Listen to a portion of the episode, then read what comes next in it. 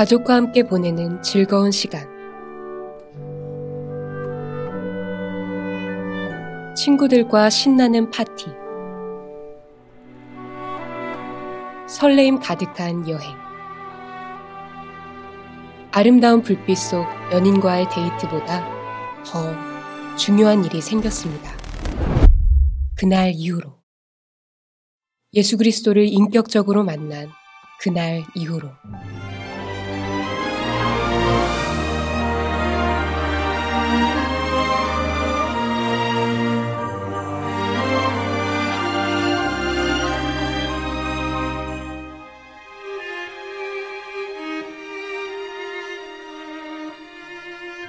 진정한 의미의 나의 첫 번째 크리스마스.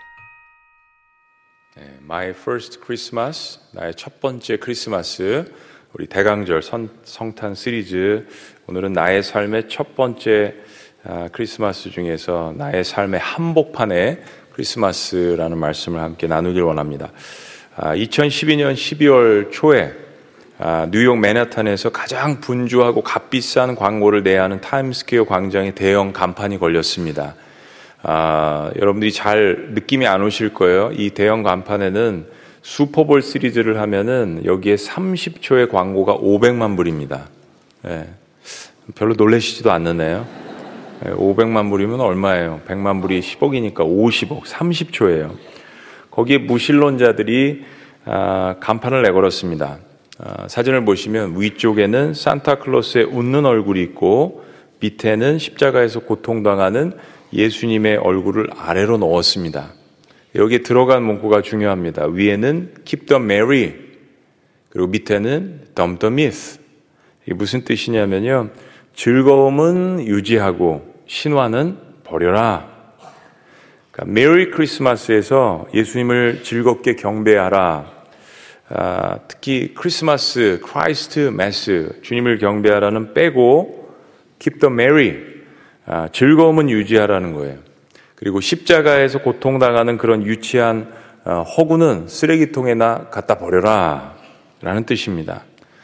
이 간판을 세운 미국 무신론자 협회 대표가 기독교인들을 조롱하면서 이런 이야기를 했어요. 기독교인이라는 사람들 가운데 많은 수가 기독교를 그냥 가족의 종교로 믿을 뿐 실제로는 무신론자들이 많다. 이들은 신이 허구라는 것을 잘 알고 있다라고 그렇게 조롱하며 주장을 했습니다. 그런데 무신론자들의 주장과 달리 아, Keep the Merry, 즉 즐거움만 유지할 수 없는 사건이 이 광고가 나간 다음에 그 다음 주에 12월 그 다음 주에 각각 서부와 동부에서 일어났습니다. 제가 살고 있던 곳에서 한 2시간 반 정도 떨어진 어, 포틀랜드 오레곤이라는 그 도시 한복판에 어, 쇼핑몰에서 성탄 쇼핑을 즐기던 사람들에게 날벼락이 떨어졌습니다. 쇼핑 센터의 한 남자가 무려 60발의 어, 총격을 가해서 3명이 사망하고 많은 사람들이 불구자가 되었습니다. 그리고 정확히 이틀 후에 동부에서는 뭐 학군 좋고 살고 살기 좋기로 소문난 그 커넥티컷에 아, 뉴타운이라는 초등학교가 있는데 여기 20대 청년이 아, 무장을 하고 난입을 해서 총기를 난사해서 어린이가 20명이 사망을 하고 어른이 7명이 죽었습니다. 너무나도 끔찍한 사건이죠. 미국에서 타임스퀘어 이 광고가 실린 2012년도에만 이런 그 살인 강도 사건이 아니라 공공 장소에서 원한이나 이유 없이 이런 총을 난사한 대형 사고가 다섯 번째였습니다. 그리고 어, 여러분 미국에서는 국내 총기 사고로만 1년에 4만 명 가까이 사망을 합니다. 총기 사고로요. 네. 그러니까 무슨 뭐 테러 사건이나 전쟁이 아니라 자기네들끼리 총기 사고로 4만 명이 사망을 합니다. 과연 keep the Mary 예수님이 어디 있느냐 쓰레기통에나 던져버려라 그저 인생에서 오늘 즐겨라 예. 즐기면 인생은 기쁠 수 있다 라는 무신론자들의 주장이 어린 자녀들을 잃고 사람들이 참혹하게 죽어간 이 현장에서 유가족들에게 무슨 답을 줄 수 있을까요? 무신론자들의 주장대로 인생이 이 땅에 살아가는 이생뿐이니까 그저 그냥 순간순간을 즐기다가 가자라는 말이 가족들에게 또 이 참혹한 현장 속에서 살아남아서 트라우마가 있는 사람들에게 무슨 위로와 무슨 소망과 무슨 능력을 줄 수 있을까요? 우리는 하나님에게 이런 죄, 아, 이런 사고의 책임을 돌리고 싶을 때가 있습니다. 그러나 그 전에 분명하게 우리가 깨달아야 하는 한 가지의 사실이 있습니다.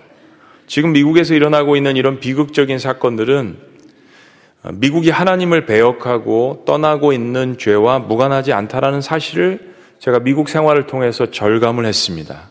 얼마나 20, 30년 전과 달리 미국이 점점 타락하고 있다는 사실을 제 스스로 절감을 했습니다.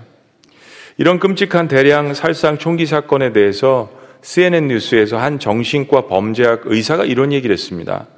우리는 새로운 범죄 시대에 들어서고 있다.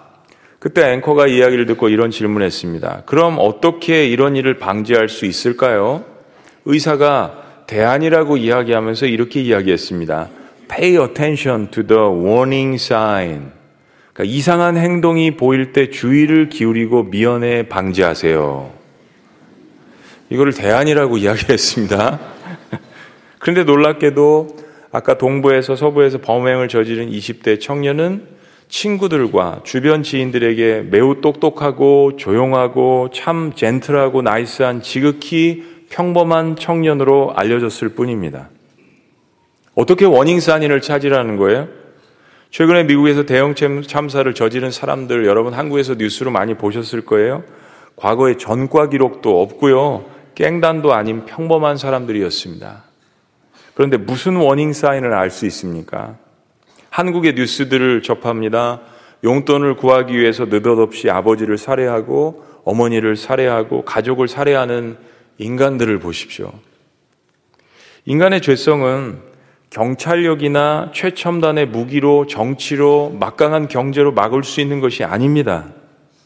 인간이 아무리 훌륭한 규율과 법의 시스템을 만들고 경제를 고도로 발전시켜도 율법은 인간을 죄에서 구원할 수 없다라는 것을 만천하에 공개된 지 오래되었습니다. 만약에 인간이 인류 역사에 있어서 죄의 문제를 해결할 수 있었다면 하나님은 그의 아들을 이 땅에 보내시는 고민을 하시지 않았을 것입니다. 그러나 하나님은 이 땅에 반드시 그의 아들을 보내셔야만 했습니다. 하나님께서는 이 땅에 아들을 보내실 때는 단순히 구원자로만 보내신 것이 아닙니다. 하나님은 그의 아들 예수님을 우리의 끔찍한 죄들을 대신 짊어지고 가시는 어린 희생양으로서도 이 땅에 보내셨습니다. 자, 마태나 아, 누가복음이 예수님의 탄생 기사를 좀 이렇게 사실적으로 아, 역사적으로 묘사를 하는데 오늘 여러분들이 읽으신 봉독은 8절부터 하셨지만은 1장 1절부터 14절까지의 말씀인데 요한은 예수님의 사건을 좀 더 신학적으로 좀 심오하게 다루고 있습니다. 자, 그런 의미에서 1절 말씀을 우리 다 같이 한번 합독하십니다. 시작. 태초에 말씀이 계시니라 이 말씀이 하나님과 함께 계셨으니 이 말씀은 곧 하나님이시니라. 요한복음이 태초에 in the beginning이라고 기록한 헬라어는 엔아르케라는 단어입니다. 이 말씀을 들으면 창세기 1장 1절에 태초에 하나님이 천지를 창조하시라는 말씀이 생각이 납니다. 근데 창세기에 있는 이 태초에라는 말은 역시 영어로 in the beginning이라는 말이지만 히브리어로 베레시트라는 단어입니다. 그런데 창세기에 있는 이 태초에라는 시간보다 요한복음에서 이야기한 에나르케라는 이 태초에라는 단어는 하나님의 천지 창조의 시간보다 이전 시간을 이야기하는 거예요. 그래서 그런 시간에 바로 하나님과 여러분이 1절 읽으신 말씀이 함께 계셨다라고 표현합니다. 그런데 요한이 말씀이라고 표현하는 이 헬라어 로고스라는 단어는 그 당시 헬라 문명에서 사람들이 다 알고 있는 단어인데 지식적으로 가장 높은 수준의 고차원적인 것을 가리키는 대명사였어요. 그런데 그 당시 사람들이 신처럼 생각하는 이 로고스, 말씀으로도 해석될 수 있는 이 말씀은 바로 의도적으로 예수님을 가리키는 문학적인 장치였습니다. 모든 사람들이 다 알고 있는 단어를 씀으로써 말씀이 태초에 계셨다고 그랬는데 바로 그 말씀이 예수님이라는 것을 나타내는 것임 동시에 그 예수님이 하나님과 창조 이전부터 시간이 생기기 이전부터 우리가 측정할 수 없는 그 영혼 속에서 시간이 창조되는 그 전부터 예수님께서 하나님과 같이 계셨다는 것을 이야기합니다. 요한이 이 말씀이신 예수님의 정체를 더욱더 구체적으로 설명을 합니다. 자, 2절과 3절. 다 같이 시작. 그가 태초에 하나님과 함께 계셨고 만물이 그로 말미암아 지은 바 되었으니 지은 것이 하나도 그가 없이는 된 것이 없느니라. 무슨 말씀입니까? 예수님은 하나님의 아들로서 하나님의 신분을 가지, 가지고 하나님과 함께 에나르케 아, 그 태초의 그 태초 이전부터 천지를 창조하시고 다스리시는 분이라는 것을 확증하며 설명을 하는 것입니다. 자, 예수님께서 베들렘에서 태어난다라는 이 사실은 이미 700년 전에 예수님 태어나시기 700년 전에 구약 성경 미가서 5장 2절에 예언이 되어 있습니다. 이제 올라 목사님께서도 미가서 오늘 말씀 시작하시는데요. 거기 담겨져 있어요. 이 미가서는 그 오늘 오실 예수님이 메시아라는 중요한 단서를 제공합니다. 자, 미가서 말씀 한번 읽어보십니다. 베들렘 시작.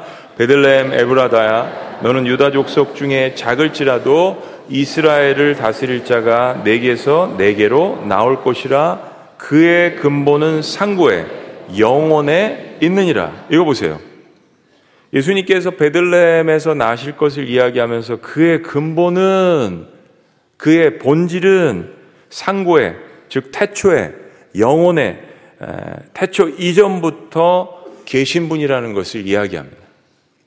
즉 예수님이 하나님의 아들이시며 천지 창조 이전 영원부터 하나님과 함께 계신 분임을 700년 이전에 이미 미가서 선지자가 이야기를 합니다.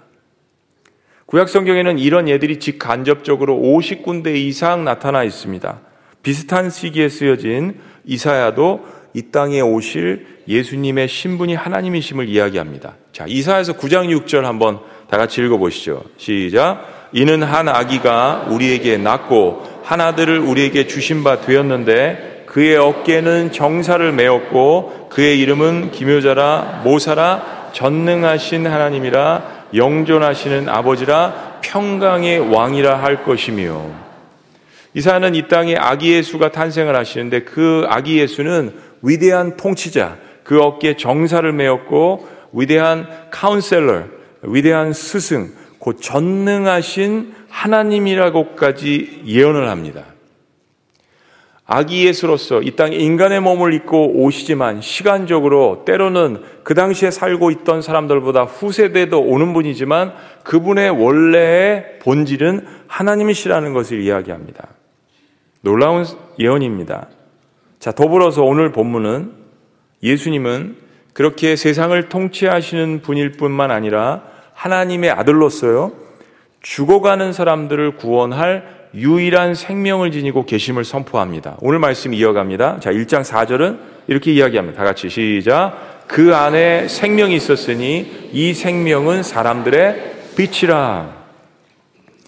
그 생명은 길을 잃어버린 사람들을 온전한 가운데로 인도하는 빛의 역할을 합니다.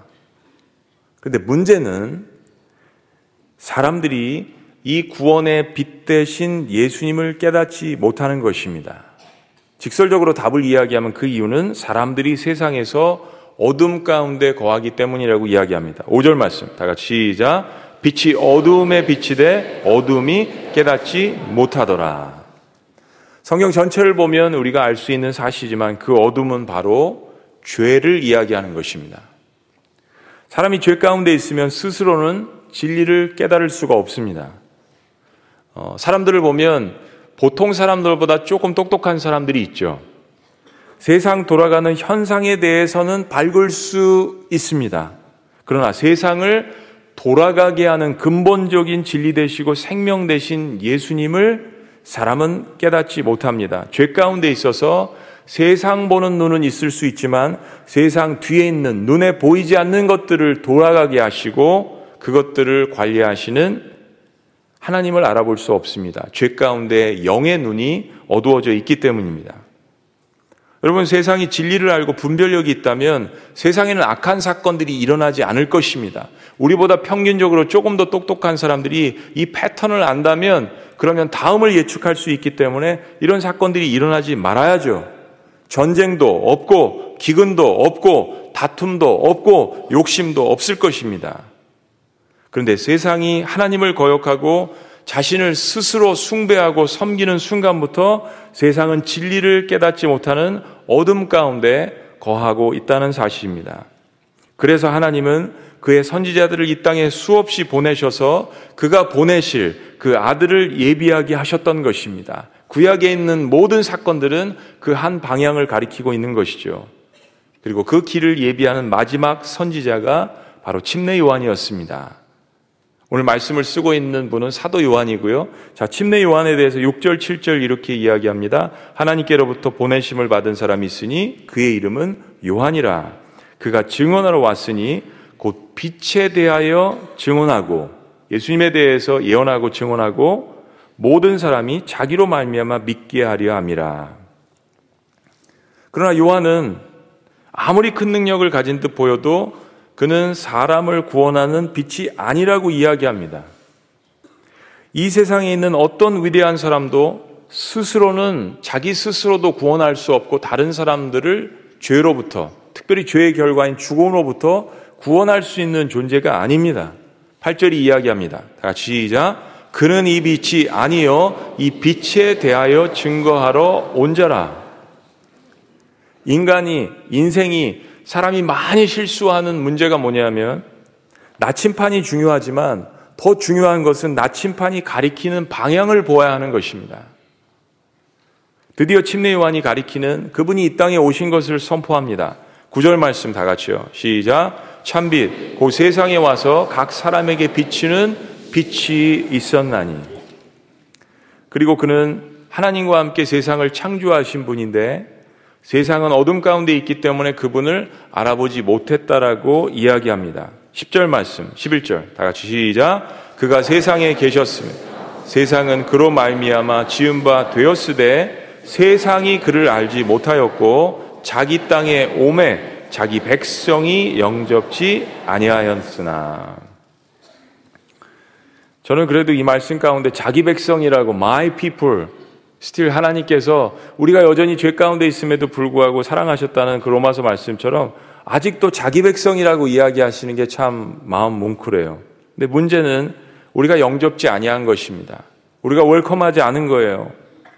사실은 이 이야기는 2000년 전 이야기잖아요. 백성들이 알지 못했고 특별히 유대인들이 그토록 메시아를 기다렸고 여호와 하나님을 섬겼는데도 불구하고 하나님이 예시하신 나침판만 바라보고 나침판이 가리키는 그 예수 그리스도를 알아보지 못했습니다. 근데 여러분 잘 생각해 보시면 세상이 keep the merry 그냥 즐거움이나 유지하고 오늘 하루 즐겨라 오늘 살자 그리고 십자가에 돌아가신 그런 예수는 만들어진 허구에 불과하다라고 외치는 이야기는 사실은요 이게 어제 오늘 일이 아닙니다. 인류가 하나님을 배반하고 십자가를 거부하는 일은 에덴의 범죄 이후에 쭉 늘 우리에게 있었던 일입니다. 이유는 우리의 본질이 우리가 어, 인지하든 인지하지 않든 받아들이든 받아들이지 않든 우리의 본질이 죄 가운데 있기 때문입니다. 인생이 수많은 고통의 문제들, 고난의 문제들, 죽음의 문제들은 우리 인류의 전체적인 죄의 문제 때문에 생겨난 것입니다. 중요한 것은 우리가 깨달아 하는 것은 하나님은 그분의 자녀들이 고통당하는 것을 원하시지 않았다라는 것입니다. 여러분, 우리가 고통당하는 것은 하나님의 창조의 섭리가 아니었습니다. 하나님은 우주만, 우주 삼라만상을 창조하시고요.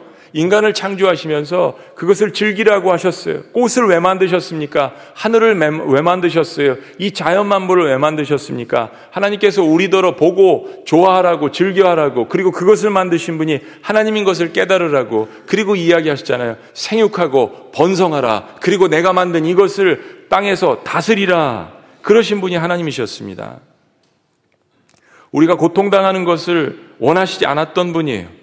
때문에 하나님께서는 그 본질적인 죄의 문제를 해결하는 방법으로 바로 하나님의 아들을 이 땅에 보내셔서 그 죄 때문에 고통스러워하는 그 인간들의 죄를 대신 짊어지고 가시게 하실 수밖에 없으셨던 거예요. 그래서 하나님의 본질인 예수님께서 육신이 되셔서 인생이 되셔서 이 땅에 오신 것입니다. 바로 요한복음 1장 14절 그 유명한 말씀이 그래서 이렇게 탄생한 것입니다. 14절 말씀 다 같이 읽습니다. 시작. 말씀이 육신이 되어 우리 가운데 거하심에 우리가 그 영광을 보니 아버지의 독생자의 영광이요 은혜와 진리가 충만하더라. 말씀은 누구라고 말씀드렸습니까? 예수 그리스도 따라하십니다. 말씀은 예수님. 즉 예수님께서 육신이 되셨다는 이야기예요. 하나님의 아들이 이 땅에 오셔서 우리의 삶 가운데 거하셨다는 이야기입니다. 아니 더 정확히 이야기하면 하나님의 아들이 우리의 죄 가운데 우리의 고통 가운데 우리의 슬픔 가운데 환란 가운데 그 소용돌이의 삶의 한복판에 오셨다는 이야기예요. 단순히 구원자가 되신 것이 아니라 단순히 희생양으로만 돌아가는 것인 것이 아니라 우리의 고통 가운데 오셔서 우리와 똑같은 모습으로 고난 가운데 인생을 살다 가셨습니다. 우리가 믿는 예수님은 그래서 인생을 아십니다. 우리가 믿는 예수님은 그래서 나의 눈물의 깊이를 아십니다. 우리가 믿는 예수님은 나의 외로움을 아십니다. 그분은 죽음이 무엇인지 아시잖아요. 그분은 고통이 무엇인지 아십니다. 그분은 사람들에게 버림을 당하는 것이 무엇인지 아십니다. 그분은 가장 사랑하는 사람들에게 배신당하는 것이, 배반당하는 것이 무엇인지 아십니다. 왜냐하면 우리 가운데 거하셨기 때문입니다. 이것이 세상 종교와 기독교가 다른 점입니다. 그런데 그 당시 사람들에게 이 이야기는 혁명과도 같은 이야기였습니다. 왜냐하면요, 들어보세요. 이 로고스라는 이 말씀이라는 것은 굉장히 높은 차원의 생명, 뭐 지식, 영혼, 지혜 이런 것들을 말하는 거예요. 아주 상부 구조에 있는 고차원적인 것들을 이야기하는 겁니다. 그리고 그 당시의 사람들은 눈에 보이는 육신의 모든 활동들은 하부 구조로 하등한 물질적인 세계로 봤어요. 그러니까 머리로만 고상하면 돼요. 내가 육신적으로 죄를 지어도 괜찮다라고 생각한 사상들이 팽배했습니다. 때문에 플라톤이나 헬라 철학자들은 이데아론에서 이 둘을 절대로 합쳐질 수 없는 것으로 보았습니다. 여러분 헬라 철학만 그랬던 게 아니에요. 당시에 유대인들도 사람이 하나님이 될 수 없다라고 믿었습니다. 그런데 반대로 하나님이 사람이 된다는 것은 그 누구도 상상을 할 수 없었던 것이에요. 그런데 하나님은 보란 듯이 인간이 되셔서 인간의 삶의 한복판에 오셨습니다. 그것은 다른 목적이 아닌 우리의 고통을 이해하신다는 차원이 아니라 우리의 모든 고통을 대신 짊어지고 가신다는 차원입니다. 아니, 그것도 넘어서서 우리의 삶의 한복판에 죄 가운데, 허물 가운데 이런 인간들 사이에 계속 거하실 것이라는 것을 선포하신 것입니다. 이사에서의 약속의 말씀처럼 내가 불 가운데 지날지라도 내가 물 가운데 지날지라도 너를 함몰치 아니하며 내가 함께 있으리라는 약속의 말씀이에요. 비록 우리의 죄와 허물 때문에 생로병사의 문제는 있어서 불을 회피하게 할 수도 없고 물을 회피하게 할 수도 없고 고난을 회피하게 할 수는 없을지라도 아니 하실 수는 있지만 우리 인생 가운데 목적을 주셔서 그 고난을 통한 유익을 주시지만 하나님의 분명한 약속의 말씀은 그 고난 가운데 한복판에 함께 하신다는 약속입니다. 그 십자가에서 보여주신 사건입니다. 구약에서는 하나님께서 광야에서 제사를 지내는 가운데 장막 가운데 임하셨습니다. 그런데 이제는 예수님이 이 땅에 오셨잖아요. 그래서 이 땅에 오셔서 십자가에 돌아가심으로 말미암아서 구원 역사에 있어서 새로운 전환점을 우리에게 주셨습니다. 그게 구약에서 장막 제사가 나타나는 모든 나침판이 가리키는 방향이에요. 바로 교회라는 새로운 공동체를 주시고 그 안에 거하시면서 이처럼 우리 인간들의 예배를 받으시고 영광을 받으셨습니다. 그리고 예수님 떠나시면서 성령이라는 새로운 선물을 주셔서 이제는 시간과 공간과 문화와 세대의 제한을 받지 않으시고 우리 가운데 성령을 통하여서 영원히 우리와 함께 거하신다라고 약속을 하셨던 것입니다. 그래서 마태복음 마지막에 이렇게 끝납니다. 볼지어다 내가 세상 끝날까지 너희와 항상 함께 있으리라. 따라하십니다. 항상. 항상은요, 그냥 항상입니다. All the times 항상 우리와 함께 하시는 하나님의 아들이 이 땅에 오셔서 나와 함께 하신다는 이 약속도 700년 전에 이사야가 이미 예언한 것입니다. 이사야서 7장 14절을 보면 이렇게 이야기하십니다. 그러므로 주께서 친히 징조를 너에게 주실 것이라 보라 처녀가 잉태하여 아들을 낳을 것이요 그의 이름을 임마누엘이라 하리라. 곧 하나님이 메시아이신 예수님을 통해서 우리와 영원히 함께 하신다는 약속입니다. 말씀의 결론입니다. 예수님은 이 땅에 구원자로 오셨습니다. 그리고 그분이 스스로 희생양이 되셔서 우리의 죄를 짊어지고 가셨습니다. 그리고 그분은 그 고통을 짊어지고 가실 뿐만 아니라 우리의 삶의 한복판에 여전히 함께 하신다라고 약속하셨습니다. 예수님은 이 땅에 거하실 때 보라 세상 끝날까지 내가 항상 너희와 함께 하시리라는 약속을 성령을 통하여서 계속 우리에게 실현하고 계시는 것이에요. 그분이 우리와 함께 하신다는 의미는 우리가 기쁠 때나 슬플 때나 성공할 때나 실패할 때나 어느 순간에도 늘 함께 하신다는 약속이에요. 아니, 오히려 고난의 순간에, 고통의 순간에 더욱 우리와 함께 하신다는 약속을 십자가에서 보여주시 않았습니까? 말씀이 육심 가운데 거한다라는 논리는 세상적인 헬라 철학으로 볼 때는 불가능한 것입니다. 하나님의 아들이 하나님의 신분으로서 인간의 육신의 몸을 입고 이 땅에 오신다는 것도 도저히 인간의 철학으로서는 인간의 생각으로서는 인간의 이성으로서는 상상할 수 없는 일입니다. 왜 고차원적인 분이 나의 죄의 한복판에 고난의 한복판에 오시는가? 하나님의 아들이 하나님의 신분으로서 십자가에 매달려 죽으신다는 사건도 인간이 생각할 때는 인간의 논리로는 불가능한 일일 수 있습니다. 그러나 우리가 믿는 하나님에게는 nothing is impossible. 불가능, 불가능이라는 것이 없음을 믿으시기를 주의 이름으로 축원합니다. 그래서 하나님께서 십자가에 나 대신 예수 그리스도를 죽게 하셨을 뿐만 아니라 그분을 나를 위해서, 나의 구원을 위해서, 나의 부활을 위해서, 나의 영생을 위해서 그 하나님의 아들도 보란 듯이 십자가에서 다시 부활케 하신 것입니다. 때문에 주님을 섬기다가 억울하게 희생당하신 영혼들이 있다면 다시 부활시키실 거예요. 때문에 세상과 하나님을 선택하는 관계에 있어서 손해를 보더라도 주님을 택하시면서 미련하다라는 이야기를 들을지라도 그렇게 섬기시며 주님을 선택하신 분들에게는 하나님의 부활과 영생의 역사가 있을 것입니다. 눈물도 없고 고통도 없는 영원한 기쁨 있는 천국으로 반드시 여러분을 인도하실 것을 믿으시기를 주의 이름으로 축원합니다. 임마누엘 즉 말씀이 육신이 되어 우리 가운데 거하시는 이 약속은 이 땅에서뿐만이 아니라 죽음 이후에 영원 속에서 오히려 더 능력 가운데 우리에게 임하실 것입니다. 자, 그러기 위해서는 우린 빛 대신 예수님을 삶의 중심 가운데 받아들여야 합니다. 그래야 죄의 문제가 해결이 되어 우리의 삶 가운데 어둠의 문제가 물러가게 됩니다. 1장 12절 말씀을 기억하셔야 합니다. 영접하는 자, 곧 그 이름을 믿는 자들에게는 하나님의 뭐라고요? 자녀가 되는 무엇을 주셨다고요? 권세를 주셨다라고 이야기합니다. 아까는 자기 땅에 오면 자기 백성이 영접지 아니한다. 백성이라고 이야기하셨는데 이제는 한 차원 더 나아가서 오히려 죄를 짓는 인간들에게 단순한 백성이 아니라 나의 자녀가 되는 권세를 주셨다라고 이야기합니다. 13절을 믿으셔야 합니다. 이는 혈통으로나 육정으로나 사람의 뜻으로 난 것이 아니라 오직 하나님께로 난 자들이라고 이야기합니다. 모든 이 땅에 있는 헬라 철학의 사상을 다 주님께서 파하시는 그러한 놀라운 능력은 위로부터 하늘로부터 온 것이라고 이야기합니다. 이런 모든 일들이 바로 14절 말씀 때문에 일어난 것입니다. 그런 의미에서 14절 말씀을 다시 한번 봉독하십니다. 시작.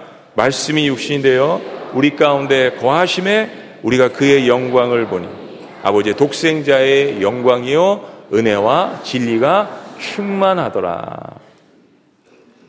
오늘 하나님의 이 말씀을 믿고 하나님께서 이 땅에 보내신 예수님을 그리스도의 어, 그리스도로 여러분의 인생 가운데 받아들인다면 이 14절 말씀의 축복처럼 우리가 어떤 환경 가운데 있던지 말씀이 육신이 돼서 예수 그리스도께서 육신이 돼서 우리 가운데 오신 것처럼 하나님이 주시는 그 영광과 은혜와 진리가 여러분 삶 가운데 충만하게 되실 것입니다.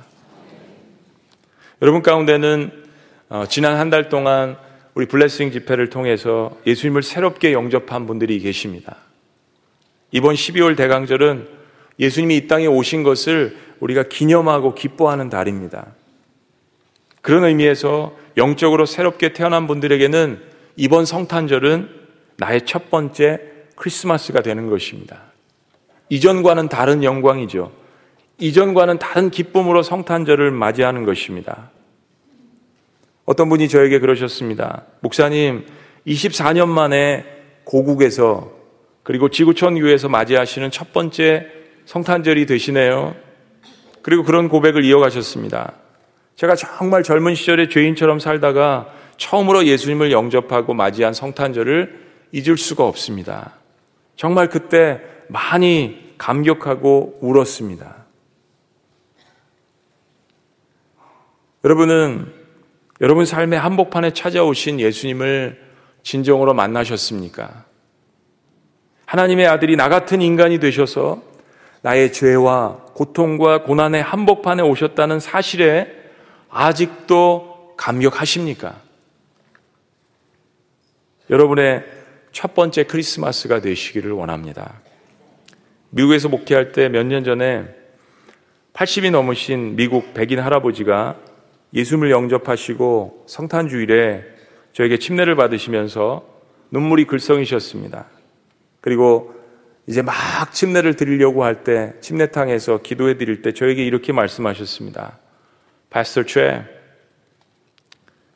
this is my first Christmas. 제 목사님, 오늘이 저의 첫 번째 성탄절이에요. 미국 사람들은요, 성탄절을 다 축하합니다. 문화예요, 문화. 근데 80이 넘으셔서 하시는 이야기가 최 목사님, 오늘이 저의 첫 번째 성탄절입니다. I love my Jesus, Pastor Che. I accept Jesus, my Lord. After 80 years later. 80년이 지났는데요. 이제서야 제가 주님을 사랑합니다. 그리고 주님을 저 인생 가운데 주님으로 모십니다. 라고 눈물이 글썽이었던 그 순간을 잊을 수가 없습니다.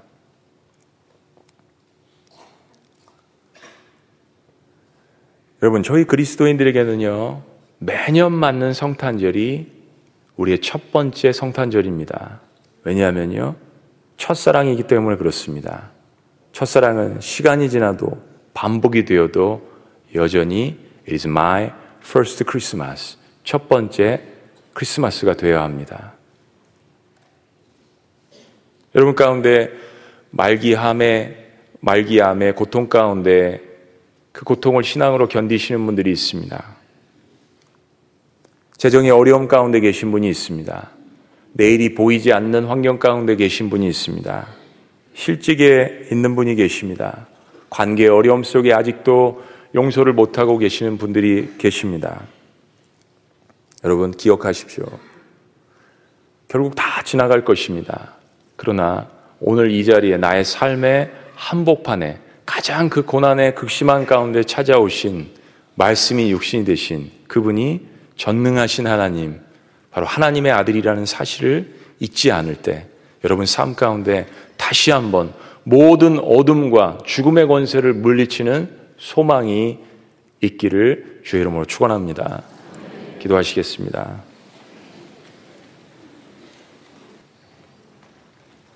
그렇습니다. 말씀이 육신이 되어 우리 가운데 거하심에 우리가 그 영광을 봅니다. 믿음으로 바라봅니다. 나의 고난의 삶에, 나의 눈물에, 아픔에, 한복판에 오신 하나님. 어떠한 이 세상의 종교도 철학도 고도의 과학도 설명할 수 없는 그 예수 그리스도의 복음.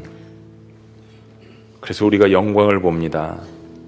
바라보니 거기에 하나님 아버지의 영광이 있습니다. 태초에 우리를 창조하셨을 때 그 은혜와 진리와 사랑이 보입니다. 그것만이 우리가 다시 일어날 수 있는 소망입니다. 세상에 얼마나 많은 사람들이 쇼핑을 하고 캐롤을 부르며 그러나 그 성탄의 주인공이 예수 그리스도인 것을 알까요? 모르고 있지 않습니까? 우리는 그 사랑을 깨달은 자로서 이 복음을 깨달은 자로서 계속해서 이 블레싱을 우리 이웃들에게 우리의 목숨이 살아있는 한 증거해야 합니다. 하나님 감사합니다. 우리 인생 가운데 소망을 주시고 하나님께서 인생이 되셔서 나의 삶의 한복판에 오셔서 내가 너를 사랑하며 세상 끝날까지 너를 쫓아가서 구원하며 사랑하며 너와 항상 함께 하실 것이라고 말씀하신 것 감사합니다. 이것에 환호하며 이것에 기뻐하며 이것에 소망을 얻는 my first Christmas가 될 수 있도록 우리와 함께하여 주시옵소서. 놀라우신 이름 예수님의 이름으로 축복하며 기도합니다. 우리 자리에서 다 같이 일어나셔서 찬송하십니다. 그런 의미에서 엎드려 절하세 엎드려 절하세 참 반가운 신도요 우리 함께 주님 앞에 높입니다. 우리 주신 말씀 생각하며 우리 기쁜 마음으로 주님 앞에 올려드립니다. 참 반가운 성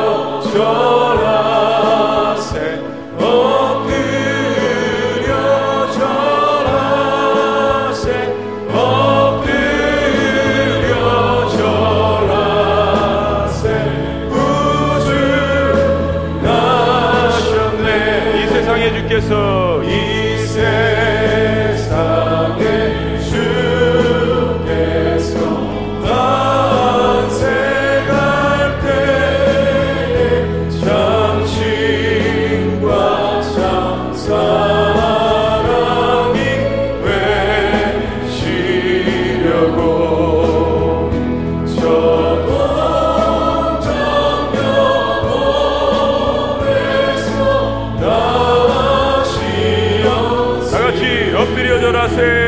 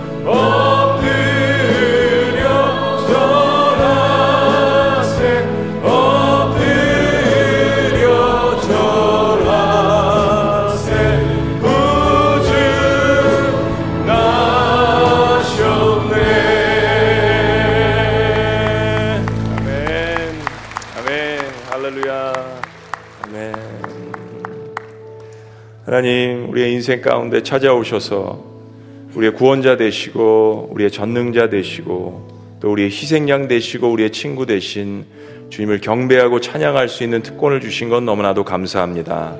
주님 앞에 엎드려 경배하며 주님을 높일 수 있는 특권이 우리의 삶 가운데 큰 기쁨이 되는 그러한 대강절 성탄절이 될 수 있도록 우리와 함께하여 주시옵소서. 그리고 이 기쁨을 예수님 자랑하는 계속되는 우리의 블레싱이 될 수 있도록 역사하여 주시옵소서.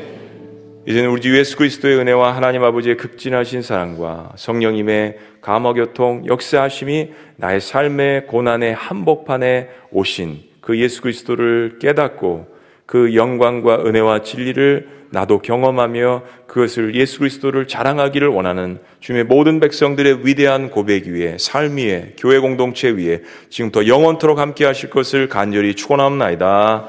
아멘.